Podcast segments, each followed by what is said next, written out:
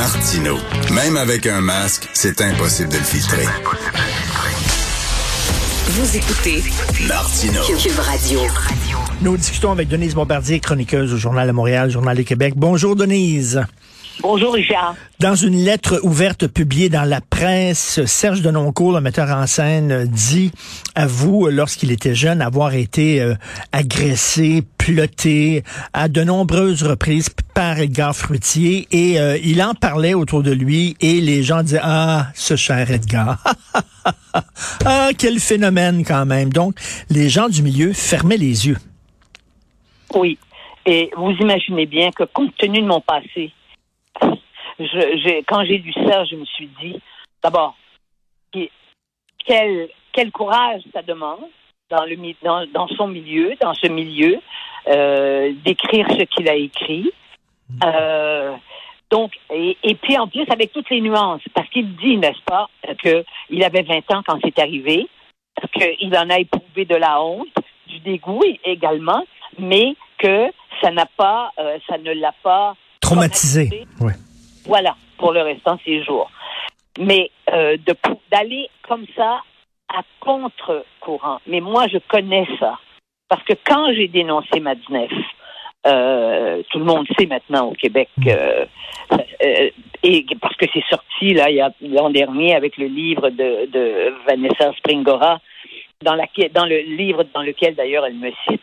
Euh, moi, j'étais tellement renvoyée à ma solitude. Et j'avais aussi, et j'avais pas osé trop en parler dans mon livre, dans mon dernier livre, dans mes mémoires. Moi aussi, j'avais dénoncé un psychologue au Québec. Hein, oui, ben oui. faisait, qui faisait l'apologie de la des, de, des relations sexuelles entre les jeunes, entre les et et, euh, et je me souviens d'avoir fait même une entrevue avec lui. Ben oui, je me euh, souviens fort bien et euh, lui faisait l'apologie justement des relations sexuelles entre hommes et, et, jeunes adolescents, jeunes hommes et vous l'avez dénoncé. Ah, non non non, avec les enfants. Avec des enfants, vous l'avez dénoncé et on vous avait traité d'homophobe. Ben, c'est-à-dire que j'ai été, j'ai été euh, traînée dans la boue. Mon, mon fils, à ce moment-là, il y a eu des menaces à mon fils. Euh, euh, la garderie où il allait a été mise sous, sous protection policière durant un moment. et après ça, j'ai, ça a été, j'ai été poursuivie et j'ai été condamnée en cours supérieur et en cours d'appel hmm. sur cette question et j'ai été obligée, pour une question de technicalité avec la direction de Radio-Canada, parce que moi j'étais pigiste à Radio-Canada, euh, c'est moi qui ai payé les frais et c'était très, très élevé euh, à l'époque. Et j'ai payé de ma de, de, de, ah oui, ah oui. Absolument, c'était au-delà de, je me souviens plus combien, c'était quelque chose comme 60 000 dollars, des choses comme ça. 60 000 dollars euh, dans les années 80, calculez combien ben ça oui. fait.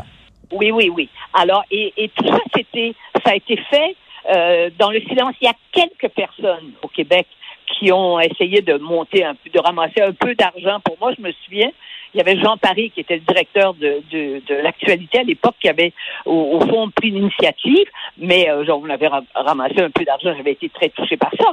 Mais ça a été le silence, et après le silence, et toute ma vie après, toutes les critiques sont venus sur moi après. Euh, d'ailleurs, curieusement, euh, comme quoi j'étais homophobe, c'est parti de là. Hmm. Parce qu'il y a, y a des euh, gens qui se sont sentis visés par la par la dénonciation que j'avais faite. En fait, je m'étais je m'étais J'étais la mère par laquelle on n'arrive pas à l'enfant. Mais Denise, Denise, Denise, si c'était un homme qui euh, parlait de relations hétérosexuelles entre un homme de 40 ans, par exemple, et une jeune fille, vous l'auriez dénoncé pareil, comme vous l'avez fait avec Matinev. Donc, ça va rien à voir avec l'homophobie, là. Je sais. Mais il a, je sais très bien, je, je sais tout ça. Et j'ai été obligée de, de, vivre avec ça. Et au fond, c'est pour ça que euh, j'ai déjà dit que j'étais je me sentais en exil dans ma propre société parce que j'étais euh, j'étais enfermée dans une dans, dans une, une, solitude à partir de là. Les gens sont bon, ben les gens oublient ça, hein? Et, et, et ça m'a suivi toute ma vie jusqu'à maintenant. C'est ça, les gens oublient, les gens oublient la source de, de cette rumeur-là, comme quoi vous êtes Oui, homophobe. Donc, ils répètent ça, ils répètent ça de façon automatique, sans savoir, là. Et dans le devoir, il y avait eu des lettres de gens, je me souviens d'un avocat, entre autres, qui, le, qui avait signé, mais ça, on parle des années 80, qui me, qui me traitait de tous les noms. Il y avait un, des, euh, un poète qui avait été associé au, euh, au FLQ, qui avait fait, de- qui avait fait de même, euh, euh, pa- parce qu'il avait ces mœurs-là aussi. Euh, donc, euh, et puis bon, bah alors après, avec l'affaire Madinef, ça a, co- ça a continué, ça a eu des, Mais- des répercussions ici. C'est là que j'ai- compris que le lobby pédophile, il était universel, il était mondial, n'est-ce pas? Ça, Mais- Et, et- et- très bien entre eux. Je n'avais pas évalué ça. mais ça montre, Denise, l'hypocrisie d'un certain milieu qui se dit Ah. ouvert, qui se dit pour la justice sociale, qui se dit contre les agressions. Mais quand c'est un des leurs, soudainement, c'est la chape de plomb. Mais évidemment. Mais évidemment, c'est ça qui, c'est ça qui arrive. Alors là, après coup, ils viennent tous ensemble et venir euh, euh, de- démolir certains d'entre eux. Là, tu sais, moi, je pense à Marie, Marie, euh, comment elle s'appelle, Morin, là. La, Oui, la- oui. la jeune- la- l'actrice là qui qu'on a. Marie-Pierre on a- Morin, Marie-Pierre Morin. Oui, oui, oui. Ils se sont pas gênés, hein? Puis c'était pas avec des enfants et bon, c'était autre chose. Mais vous avez vu le, le, le- comment est-ce que tous ces gens se sont se sont insurgés. Mais euh, je trouve que je trouve que ça demande courage et ça demande aussi un, un sens de la dignité. Et c'est pour ça qu'aujourd'hui, dans le journal, dans ma chronique, je rends, je rends hommage à un des plus grands metteurs en scène qu'on a au Québec, Serge Deloncourt, hein? Hmm. Bon, et, puis qui fait des mises en scène partout d'ailleurs dans le monde. Et je trouve que moi, je, moi, je suis capable d'évaluer à quel point euh, son courage est grand. Mais quand, mais quand il dit là, les, les, les, ceux qui se targuent d'être des justiciers euh, sociaux, euh, ils ont Oui. l'indignation sélective. C'est-à-dire que quand c'est un des leurs, soudainement, ils ferment les yeux, ils regardent ailleurs. Il se, oui, oui, oui. Et, et ils ne parlent que quand ils ne prennent aucun risque. Hmm. Hmm? Il se- aucun risque. Alors que euh, Serge Deloncourt, il va à l'encontre de, de tout son milieu, Serge euh, Deloncourt, ce matin. Hein, de l'ensemble de son milieu. Parce que, évidemment, pas tout le monde, pas tout, le- pas tout le monde a justifié ça. Mais on a beaucoup entendu au sujet de, au sujet de monsieur, monsieur euh, Frussier, qui par ailleurs était un homme charmant, mais oh, ça c'est vrai, ça fait pitié, il est vieux, qu'on Hmm. laisse donc faire et tout ça. Mais si on n'arrête pas les, les, les, on les arrête pas au moment où ils commettent leur forfait et que ça prend 25 ans, c'est sûr qu'ils vont tous être vieux. Alors, euh, Ben alors oui. parce qu'ils sont vieux, on va les, on va, on, on, on va les, on va les, euh, on dit ils sont vieux, laissons-les mourir tranquilles.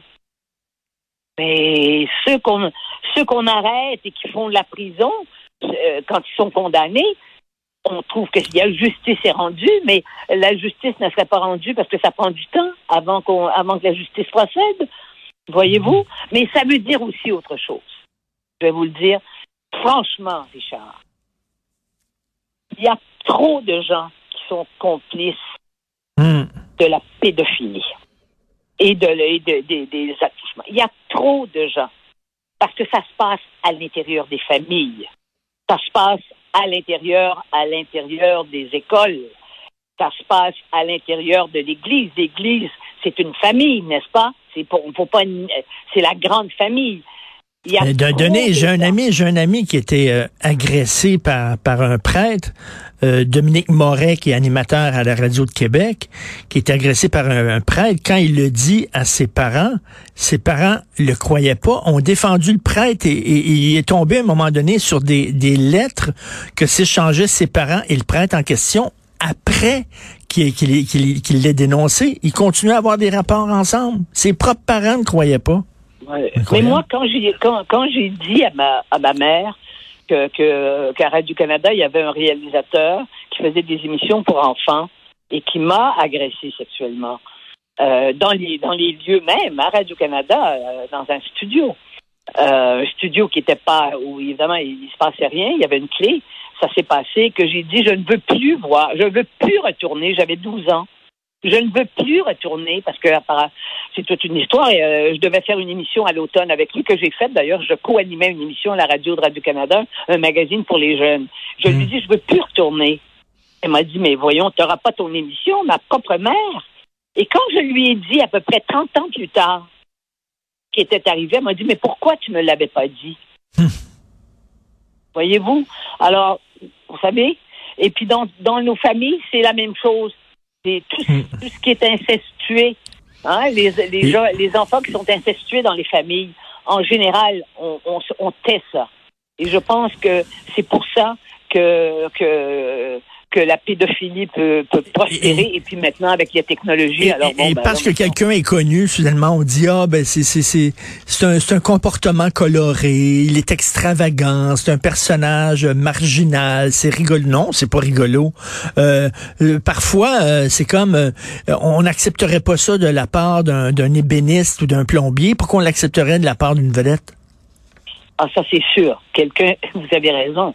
Quelqu'un qui n'est pas une vedette et évidemment, il peut, c'est plus, c'est plus facile de l'attaquer. C'est sûr que la, c'est sûr que, mais maintenant avec MeToo, il y a, un autre phénomène là qui nous, les gens qui dénoncent là, ça a compliqué l'histoire. Mais pour ce qui est de la pédophilie là, c'est évident qu'il y a trop de gens à l'intérieur même des familles qui ont fermé les yeux quand les enfants étaient exploités. D'ailleurs, il y en a, il y a un article ce matin dans le il y a un article ce matin de, de signé euh, Patrick Lagacé sur une petite fille qui, qui s'est fait abuser par son grand-père. Puis c'est très bien raconté, c'est exactement ça. Mais là, les parents sont intervenus. Et ça arrive tous les jours. Donc, donc, vous savez, il y a trop de gens qui sont coupables. Oui, par omission. De leur silence. Et des mères aussi, ce qu'on appelle les mères autruches, là, qui le savent, mais qui veulent rien dire. Donc, effectivement. Absolument. Ben, merci. Absolument. Merci beaucoup, Alors, Denise. Il faut lire votre texte. Donc, aujourd'hui, vous rendez hommage à Serge Denoncourt. Merci. Bonne journée, Denise.